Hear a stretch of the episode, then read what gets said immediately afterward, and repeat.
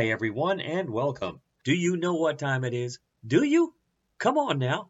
It's Wednesday, and it's time for your midweek Bible study. Hey there, I'm Pastor Tim with Word of Hope Christian Church in New Braunfels, Texas. It is great to be with you once again. Thanks for taking time to join us. Today is Wednesday, January 24th. We're continuing in our study of the book of Hebrews. Today we're going to be covering the first part of chapter 4, verses 1 to 13, and we'll talk about promised rest for God's people. But before we do that, let's take a moment and pray. Gracious Heavenly Father, Almighty God, we celebrate you, we worship you, and thank you. Thank you for the very breath we have today. Thank you for the chance that we have to openly and freely talk about you. Lord, teach us today about what it means to have rest. We thank you for what you're about to do. In Jesus' name, and everyone said, Amen and Amen. Last week at the end of chapter 3, we explained that the Israelites who rebelled against God never entered God's rest, and that was referring to the promised land in verses 18 and 19. Now, having shown that Jesus is superior to Moses, the writer now turns to another great Israelite leader, Joshua. God's servant Joshua led Israel into the promised land, and yet, as we'll see, he did not provide God's true rest. One greater than Joshua accomplished that. Let's turn in our Bibles to Hebrews chapter 4. We're going to start with verse 1. Are you ready? Here we go. Hebrews chapter 4, verse 1. Verse 1 reads God's promise of entering his rest still stands, so we ought to tremble with fear that some of you might fail to experience it. Our opening question is this This verse continues the thought from last week's study regarding entering God's rest. What does the writer mean that God's promise of entering his rest still stands? While the next generation of Israelites, after those who sinned and died in the wilderness, did enter and possess the land, this was still only a shadow of the final rest that was to come. The Jewish people refused God's plan and rejected their Savior, so the promise of entering his rest still stands. God has made the rest available to all Christians. Since God had barred the rebellious Israelites from his rest, the promise stands for those who remain obedient to him. The promise has not been fulfilled, but neither has it been revoked.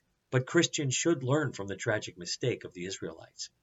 The writer of Hebrews warned readers how serious it would be to turn away from Christ by saying, We ought to tremble with fear that some of you might fail to experience it. Just as God rejected the rebellious Israelites on the basis of their unbelief, so he will reject those who turn away from Christ, refuse to believe in him, or refuse to follow him. Next is verse 2. It reads, for this good news that God has prepared this rest has been announced to us just as it was to them, but it did them no good because they didn't share the faith of those who listened to God. The question here is people from the Old and New Testament eras had received communication from God, but for many the message did them no good. Why not? Simply put, they didn't share the faith of those who listened to God. That's what the verse said. In other words, they didn't believe what God had told them not only must God's message be heard, beloved, it must also be combined with faith before it will be effective. Next is verse 3. For only we who believe can enter his rest. As for the others, God said, In my anger I took an oath. They will never enter my place of rest, even though this rest has been ready since he made the world. The question here is what does the writer say about those who choose to believe in Christ and those who don't?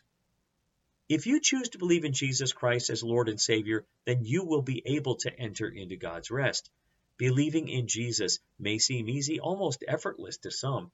And while making a profession of faith in Christ is simple, truly believing in Jesus leads to a life of commitment and discipleship that will put the believer at odds with the greedy, self centered, cruel, and power grabbing world.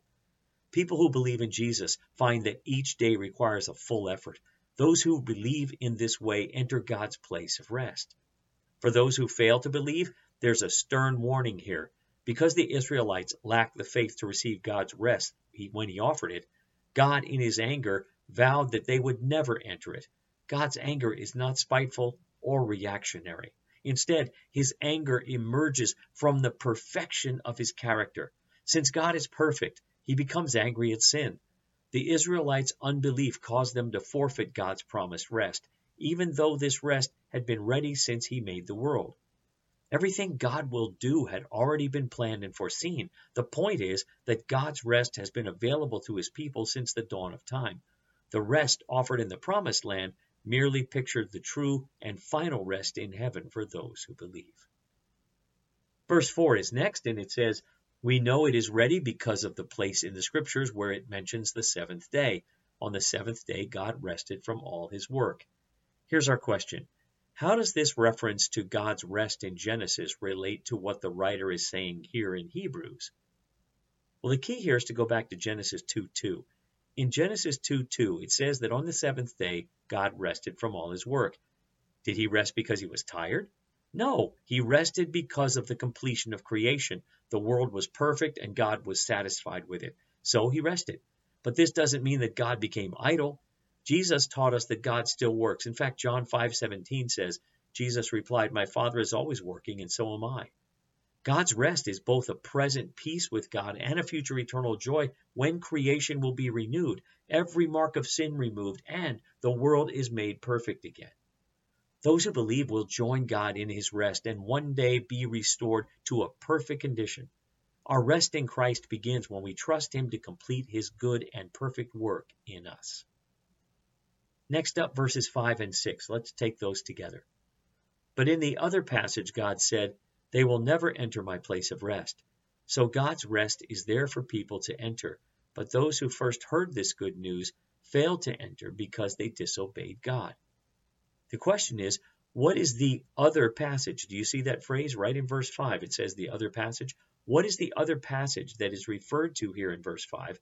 And what is the point the writer is making in this verse? To those who believe, the writer again uses Psalm 95. We talked about this last week. In particular, here he's using verse 8, which is the warning from the other passage. God's people, who had seen great miracles in the exodus from Egypt, never entered God's rest. Having great leaders like Moses, Joshua, and Caleb did not cover for the people's unbelief and rebellion. Not only did the people's sin keep them from possessing the land, it kept them from a close relationship with God. We must be careful that we don't believe we are Christians just because we belong to a good church or have a good Christian family.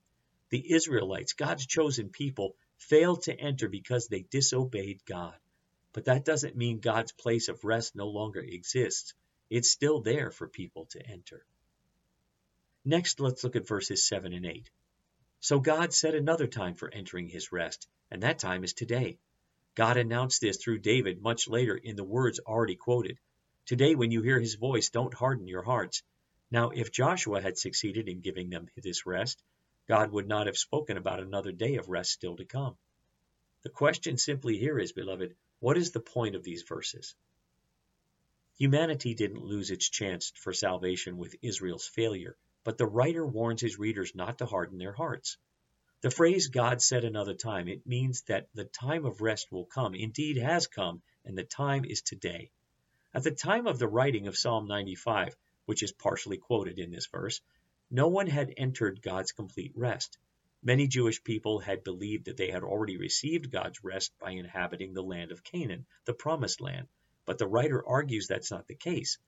Joshua and the Israelites did settle Canaan and did achieve a period of peace and prosperity. Yet, if this had been God's promised rest, God would not have spoken about another day of rest still to come. So the rest was not in the land, but in God's kingdom. Verse 9 is next. It says, So there is a special rest still waiting for the people of God. The question is, what is the special rest the writer refers to, and why was it important to the readers of this book? The word so, do you see that? The word so, it indicates that the following is a logical conclusion from what he wrote about in the previous verses. The words special rest are one word in the Greek, and this is the only place in the entire Greek Bible that it appears. The kind of rest the author described is different from what the Israelites expected. This rest referred to what God did when he completed creation. This rest is still waiting and has not been fulfilled as the writer has explained. So why would this special rest have been so important to the readers of the book? The readers, Jewish Christians, had two important reasons to look forward to rest. Number one, Jewish history was filled with wanderings and political turmoil, so to finally rest in the full and realized promise of God would be a great comfort. And number two, Christians in the first century often faced deprivation and hardships, the animosity of Satan's agents, and the carrying of one's cross, identifying them with Jesus. Those who turned from the Jewish faith to Christianity often incurred the wrath of other Jews, oftentimes being excommunicated, and wrath from their families, being disowned. To enter God's promised rest was a great promise. The struggle will be done and pain will be over, yet this rest remains only for the people of God.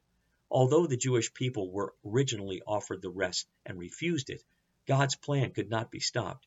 God offered it to others, both Jews and Gentiles who believed in Jesus Christ as Savior. Verse 10 is next. It says, For all who have entered into God's rest have rested from their labors, just as God did after creating the world. Our question is again, the writer equates entering into God's rest with what God did in Genesis chapter 2. What is his point? The point here is that those who desire the ultimate blessings of God or our rest can only obtain this rest in a particular way. In fact, this verse helps to explain the use and meaning of the word rest in this entire passage. God rested when he completed his creation. Israel was denied their rest in Canaan because they refused to complete their God ordained work. This rest, then, is not the end of activity or the beginning of relaxation, it's the completion of a task. This verse also summarizes by saying that those who enter into the rest offered by God are those who have completed the works he's given them. This is why the writer insists that we hold fast to our faith, unlike the nation of Israel at the borders of Canaan. Verse 11 is next. So let us do our best to enter that rest, but if we disobey God, as the people of Israel did, we will fall. The question is, what does this verse mean? This verse is what's called an intentional paradox. Let us do our best to enter that rest, it said. We need to strive to obtain what is ours by promise, but not yet by our experience. The children of Israel had been promised the good land, but it wasn't theirs until they possessed it. All believers must diligently work out their faith, seeking to obey Jesus day by day, drawing closer to God through experiences in life. There's no time while living on earth at which a Christian arrives at spirituality.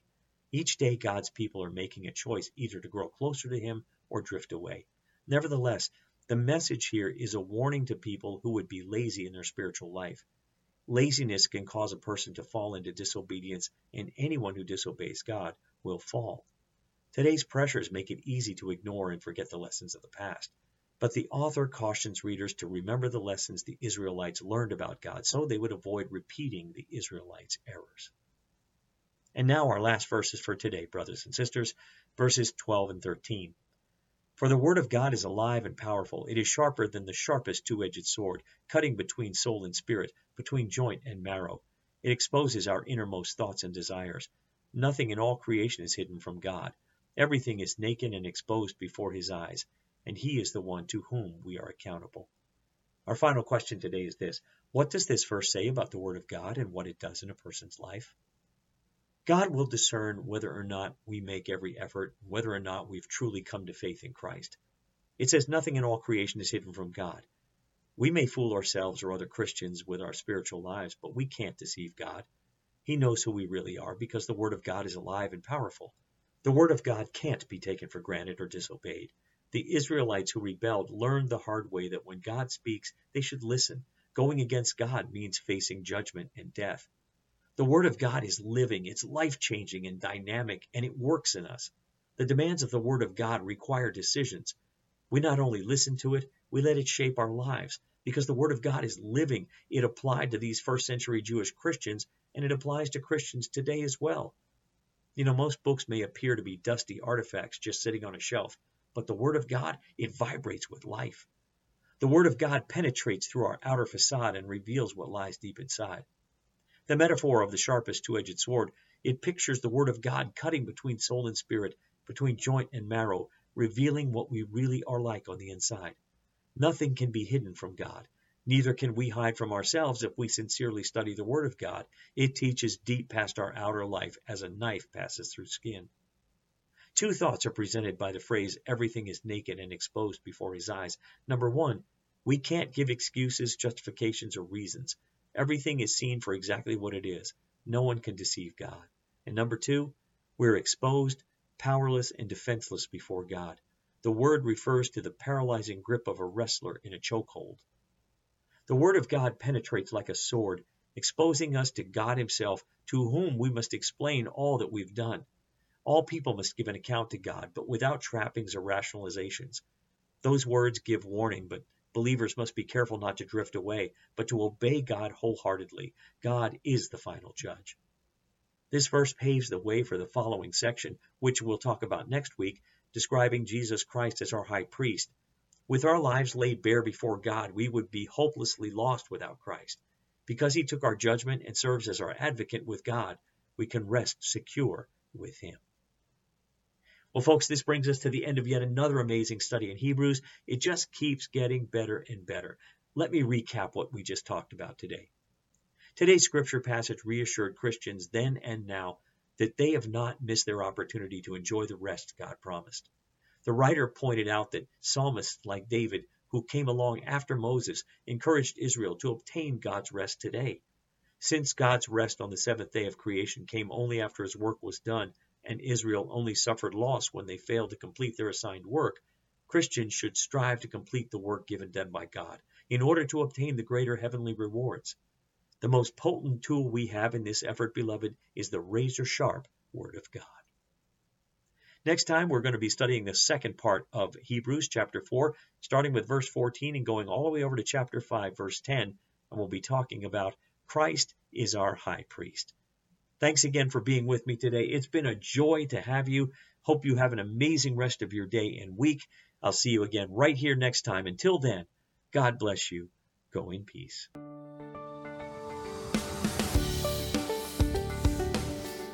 Thanks for listening. Join us again next time for another encouraging message from God's Word. To find out more about our ministry, look us up on the web at www.whccnb.org. Word of Hope Christian Church. Real people, a real God, real hope.